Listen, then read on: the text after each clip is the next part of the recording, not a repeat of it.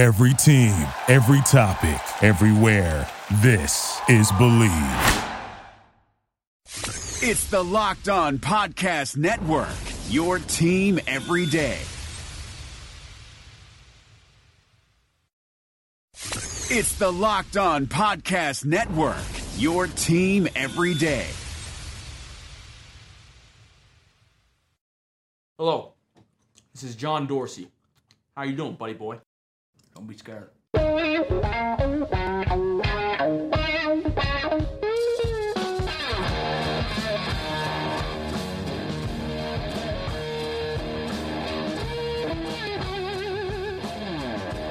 What's better than this? Guys being dudes here on the Draft Dudes podcast, presented by Locked On. It's Joe Marino and Kyle Crabbs from the Draft Network, and we are here, your hosts here on this Monday edition of the show. Glad to be here to talk about some of our notable takeaways from the weekend that was in football. And as uh, Bills and Dolphins fans that were quarterbacked by Derek Anderson and Brock Osweiler, I think we'll talk about everything else. What do you say, Kyle? I don't know what you're talking about. I'm a lifelong Detroit Lions fan, and Yes. it feels great to be celebrating yet another victory Monday. Yes, of course. Of course. You know who's not celebrating Victory Monday? Uh, a lot of people, but who specifically? Uh, Justin Tucker. Oh man, you're throwing shade. What in the hell happened? He doesn't This even know. n- I've never seen just, and this is obviously hyperbole. I have never seen Justin Tucker miss a kick. It's automatic. It's supposed to be one of the most automatic things in sports. It's like sending Steph Curry to the free throw line. You, it's just, oh, well, they got three points. Oh, they got an extra point. Joe, I talked to you in the pregame show. It was like God Himself reached down and just gently pushed that ball to the right. That came off his foot and it was dead freaking on. It was dead on. It's halfway home and it makes a hard right to Albuquerque. It's nuts. Yeah, uh, Ravens fans probably pretty upset about that. I mean, I think that team's good, and they got the best defense in the league. Saints, man, they their offense just it's too much to defend. It it really is just too much to defend. I mean, they they hit you with the Taysom Hill stuff, Kamara, Ingram, Michael Thomas. Obviously, great offensive line, Drew Brees, who can manipulate everything. I I mean, it's just, man, I think the Saints are right there in the thick of this NFC right now. Um, must be nice. An offense that's that's too much. bro. The, Bill, the Bills are averaging 11 and a half points a game this year, Kyle. Is that good? Un, I think their Is it- average yards is like in the 200s, Kyle. It's 2018. It's never been easier to play offense in the NFL. And the Bills, the Bills don't have a clue. But I digress. Listen, man, trust the process. I I am trusting, respecting all of those things, Kyle. I, I am. Um, let's talk about something good, can we? And I want to mention Sure. Bryce Hall. Bryce Hall, this cornerback from Virginia, he has been popping, and, and I'm a sucker. I watch all these ACC games, and I've really kind of gravitated towards this Virginia defense for the entire season. It's a fun unit, and the guy that keeps popping is their right cornerback. Well, I guess it's their left cornerback, Bryce Hall, number 34. He's a three year starter, 6'1, 200 pounds. And, you know, he just has he just has really caught my eye in terms of how he's competed. And really where he really started to catch my attention was the NC State game, where he matched up with Kelvin Harmon. And Kelvin Harmon made his plays. He's going to make his plays. But Ke- but you just noticed the guy that was just always in position. When Harmon made his plays, it wasn't because he had crazy amounts of separation. I mean, Bryce Hall was right there, and just Harmon made a great play at the catch point and finished. But Harmon was right there.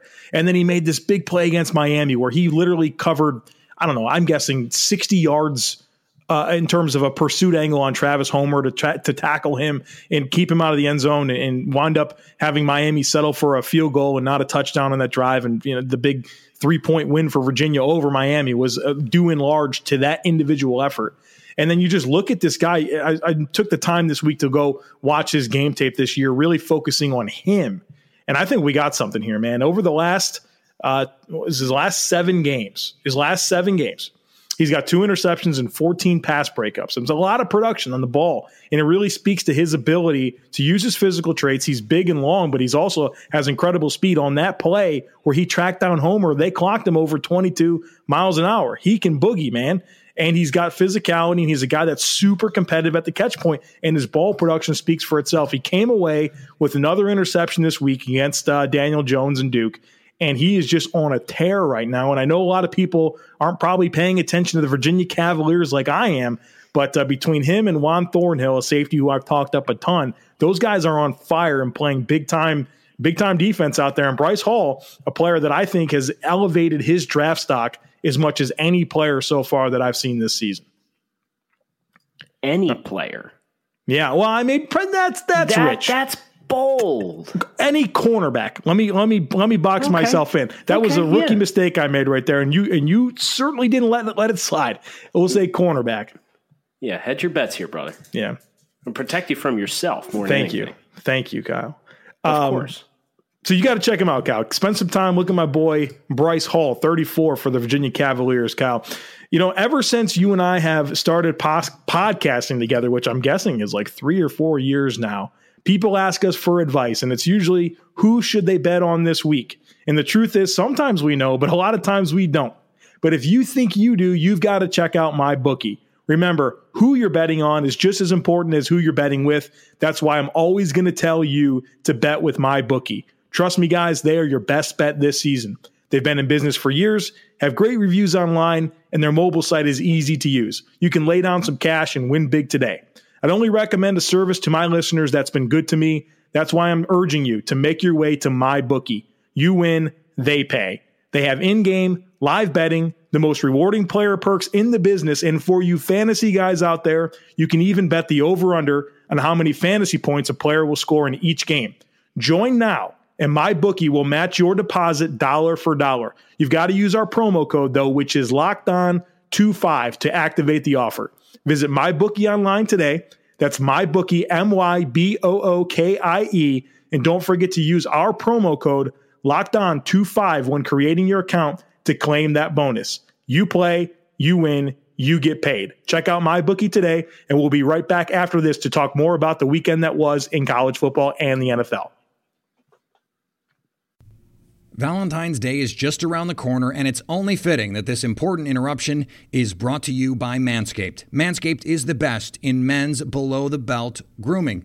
Have you thought about what you're getting your loved one this year? Or maybe you want to give the gift of sweet smelling Grundle Bliss to your partner. I'm talking about the Manscaped Perfect Package 3.0.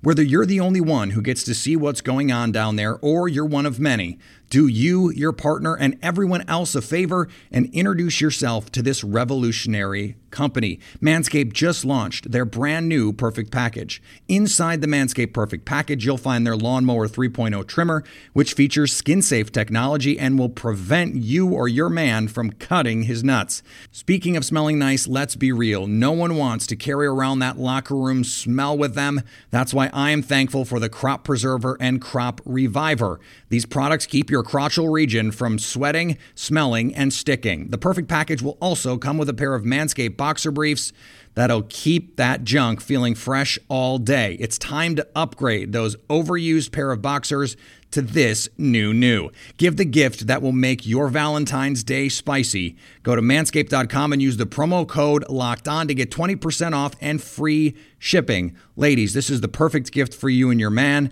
And men, your partner will thank you. Trust me, he will thank you. And guess who else will thank you? Your balls will thank you. 20% off and free shipping when you use the promo code locked on at manscaped.com. So, Joe, we talked about who's celebrating Victory Mondays and who is not celebrating Victory Mondays. But, Joe, somebody lost a job over the weekend. I don't know if you Wasn't me. saw this. Yeah. Wasn't, wasn't me either. I'm still here doing this show. Probably some people, uh, much to their chagrin, but I digress.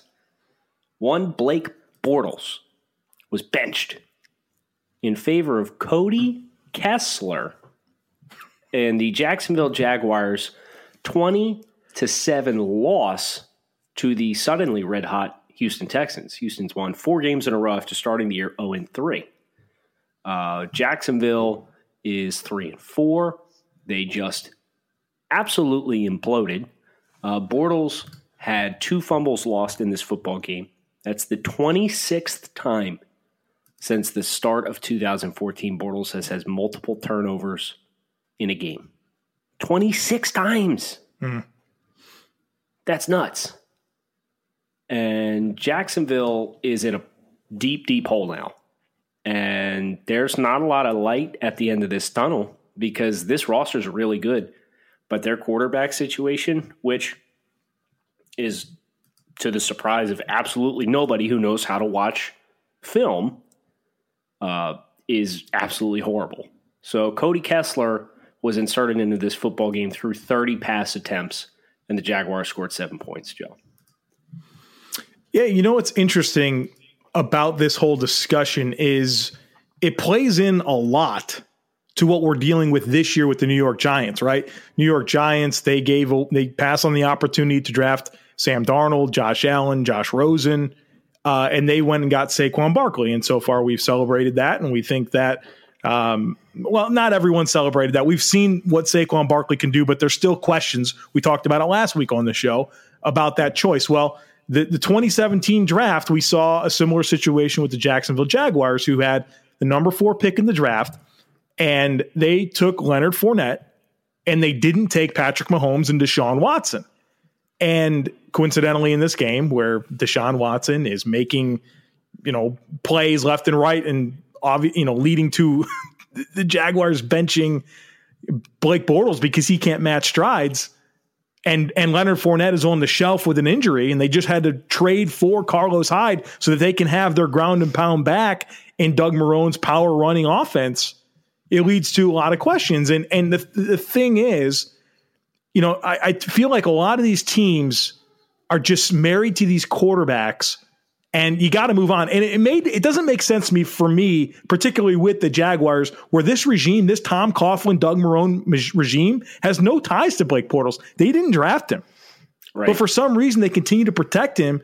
Oh, now they benched him this week, but they were all about some Blake Bortles entering this year, and we knew we knew this was handcuffing this team, and it's it's coming. It's real shocker that it's unfolding right before our eyes.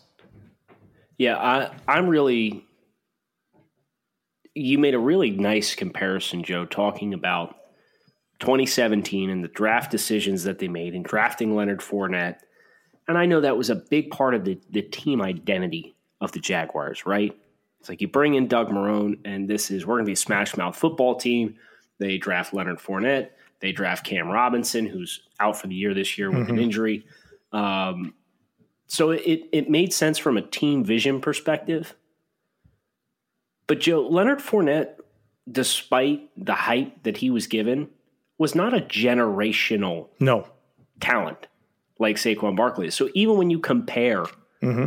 the decision that the Giants made, I would be much, much, much, much more prone to accept this decision with a guy like Saquon Barkley, who was so much more dynamic and and explosive in lateral situations and gives you much more in the receiving game. And Leonard, no, if if you got him momentum going into the line of scrimmage, he was like the juggernaut. It was really mm-hmm. difficult to stop him.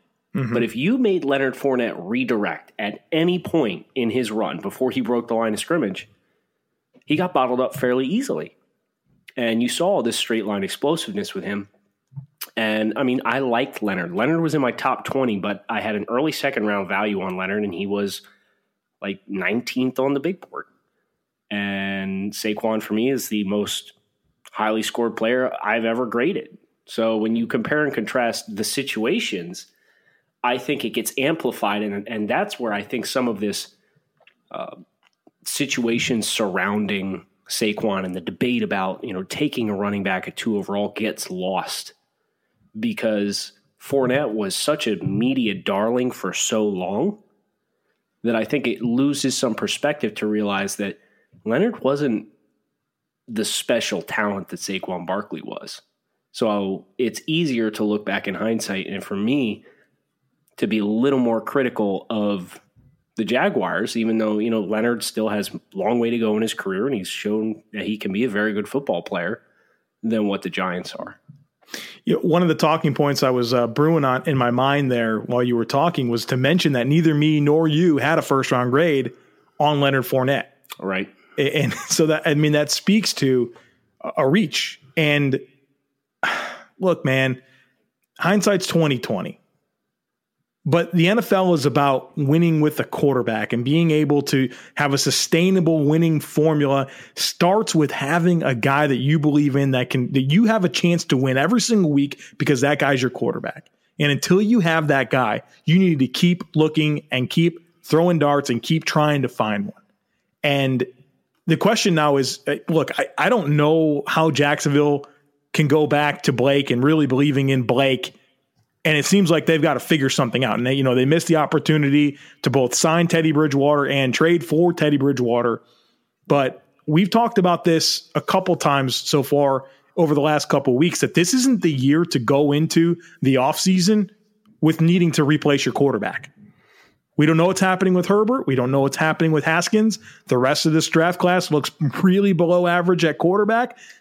You counting on some free agent that some other team didn't want to keep? Very questionable but, offseason to get this quarterback position right. I think you're going to see a lot of shifting from the teams that don't have quarterbacks, right? Like there's a lot of teams that have established young quarterbacks that, that are promising. Mitch Trubisky, 4,000 yard watch, Joe's projection, 4,250 yards in over 16 game season. Hail Mary helped, brother. Oh, baby. I'll take him any way I can get him. He's on pace. But I digress.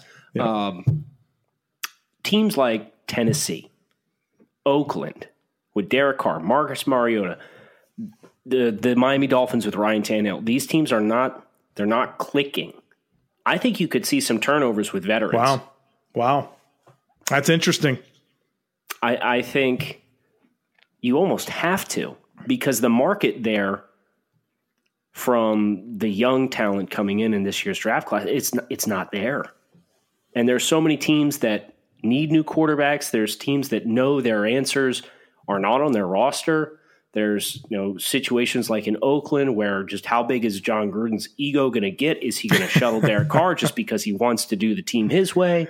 Yeah. Like I don't know, but the, but I think if you look at some of the established veteran quarterbacks that haven't taken their team to that place that they need to be, I th- I think you're going to get more interest in those types of players this year than in a typical year because of just how dry that well is from a draft perspective.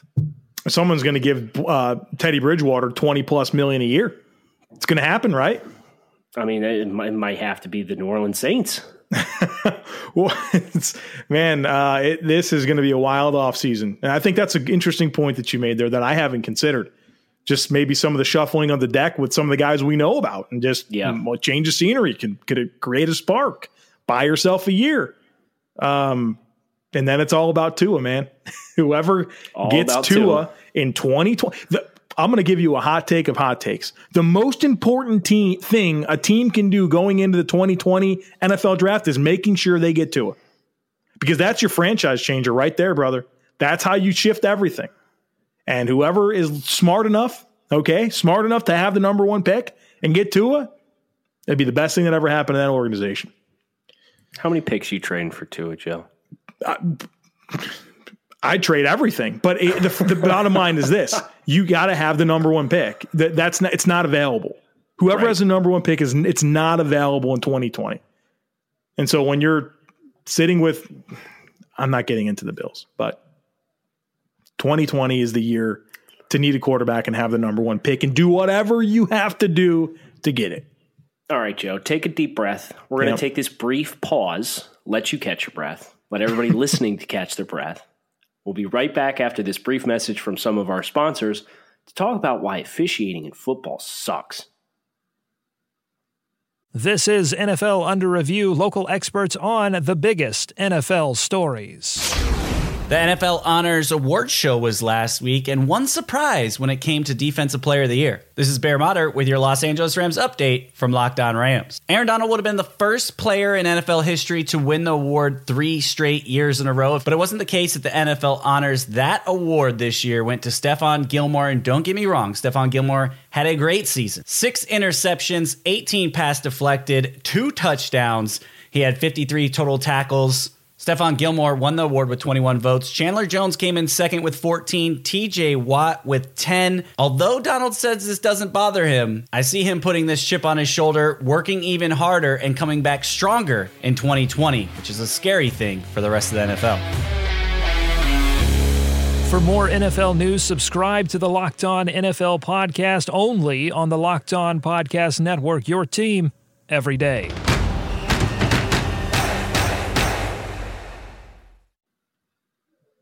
All right, Joe.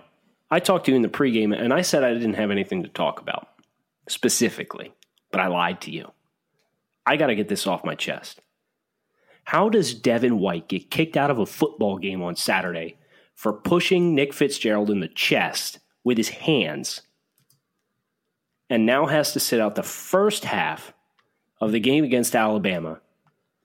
And then Baker Mayfield gets speared with the crown of his helmet but because he's evacuated the pocket and he's a runner, it's a legal hit on Sundays in the NFL.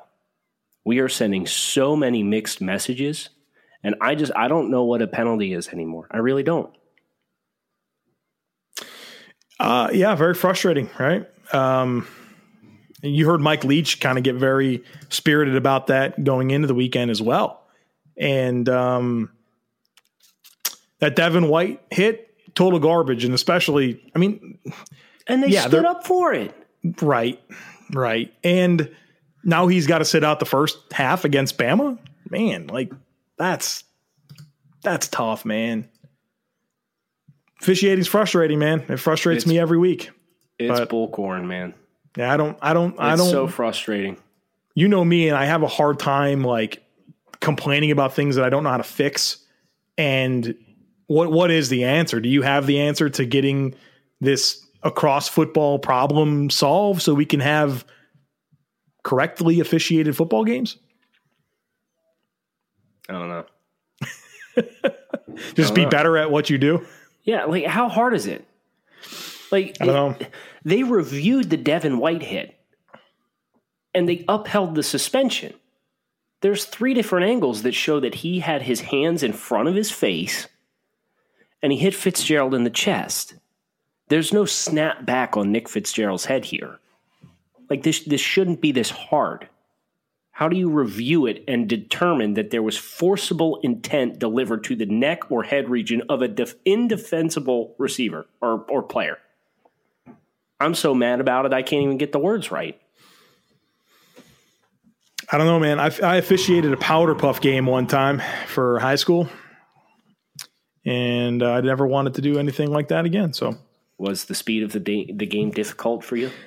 Um, just a bunch of uh, bunch of spectators, coaches, and players yelling at you every single play. And it's like, okay, wow. sounds like to, our podcast every trying day. to trying to the best I can here, folks.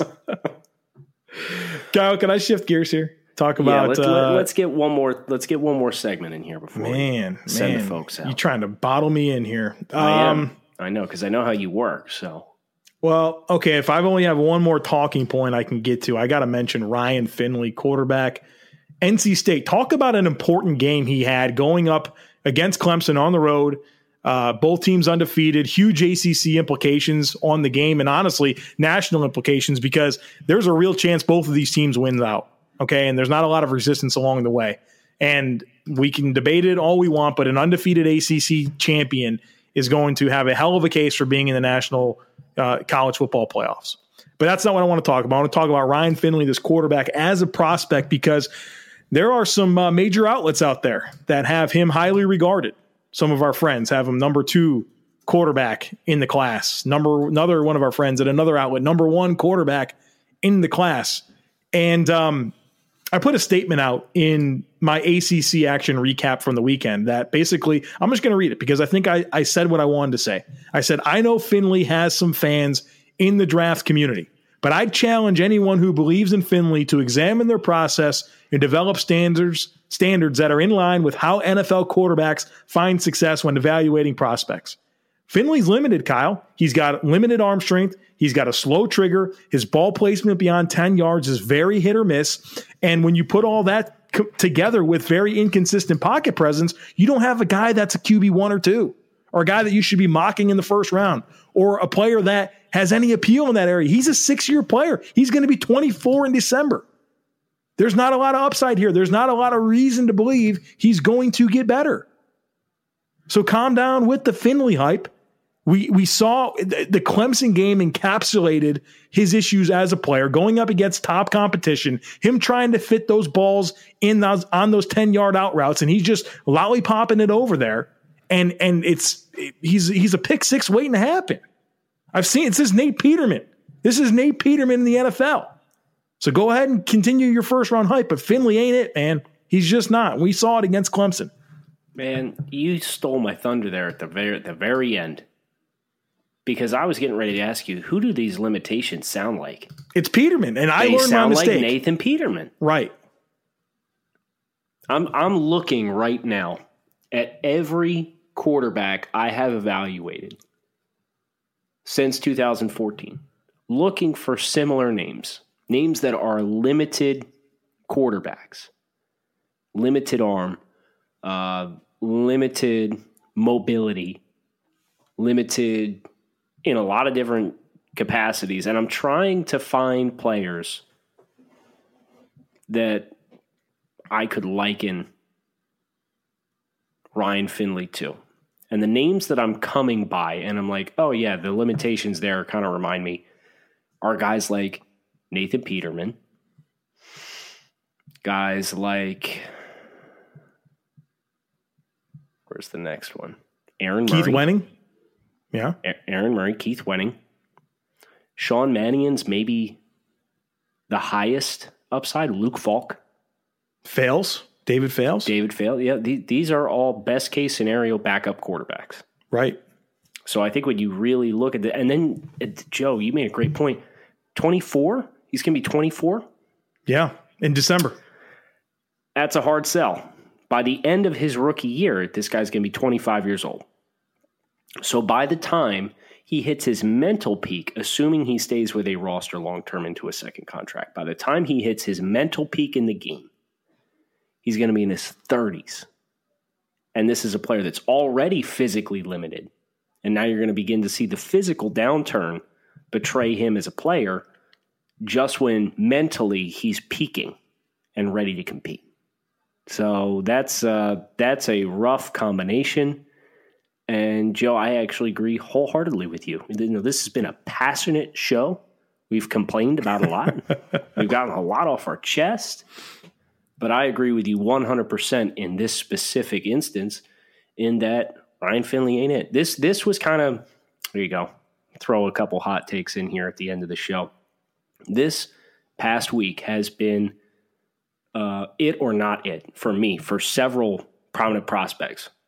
Uh, Brian Lewerke, huh, no, not it. I'm out. Right? Drew Lock, I haven't seen what I wanted to see. Too many limitations. Drew Lock was a hard one because I watched like five Drew Lock games, and Drew Lock's big thing right now when he gets pressure is he backpedals away from the line of scrimmage and tries to rely on his arm to get it done. I'm out. You can't do that. Right. You know, and, and this is another more mature project or prospect, a guy that's supposed to be peaking, it's supposed to be have been experiencing development and getting better in certain areas. And if you're not giving me development at this point in the game, I'm out. So guys like Ryan Finley, Drew Lock, Brian Lewerke. If I'm Brian Lewerke, I'm looking for who can I graduate transfer to next year. I'm dead serious. I'm not coming back to play Michigan State next year. That team is shit. And I got to get the hell away from playing Michigan's defense again How are you not going to mention Stidham in this rant, Kyle? because Stidham sucked to begin with. So, Did you think? Yeah, Go ahead. I mean, third week in October, man. This is where we're at in the draft process. These guys have enough on their resume where if they're not giving it to you now, they're not going to give it to you. And you got to get off the wagon. So that that's kind of that was my big epiphany this weekend. Was yeah, I mean it's it's it's time to make some hay here. If you guys aren't giving it to me, I'm getting off. What I've appreciated about this draft class and all the work I've done in my life to this point is really fine tuning those standards and developing standards and holding prospects accountable to it, right? If it's not there, it's not there. You can be told Jarrett Stidham's a first round guy and that he he's the next Tony Romo. But if he's really not, and you really focus on him and you really understand the traits, you've got to hold him to these standards and and break break away from the group think, break away from this idea that every quarterback's a first round guy, and then they just gradually move down from there. You've got to have standards and you've got to hold prospects accountable for it. We've have we have history. We've seen it all, right? We we know what works and what doesn't, and and that Right. has to show up in the evaluation process. And I think this year more than ever, it's it's come very easy to identify at this point in the process. Well, we'd like you as our listeners to hold yourself to a high standard and hit subscribe on the Draft Dudes podcast. How's this for a segue? Oh, Follow nicely along done. all week. We got great content. We got takes on takes tomorrow. We already have some good takes, Joe. Mm-hmm. I saw somebody predicted Joe Flacco will be the Miami Dolphins starting quarterback next year. Oh, it was a yes. We're going to talk about that tomorrow. Don't Go miss ahead, it. load me into that cannon and shoot me right into the sun because that's that's not a pretty proposition. So uh, we'll Need we'll, it. we'll tackle the rest of that I need it. But uh, come back tomorrow. Listen to takes on takes. We got a great show lined up. Um, we also have a great topic for Thursday already that we're really excited about. Last week we purged four teams from the NFL. We said you guys are out of here. this week we're adding four teams and we're putting together our proposition packages on those four markets that need NFL franchises. So if you're star for a team, maybe we're going to pick your city.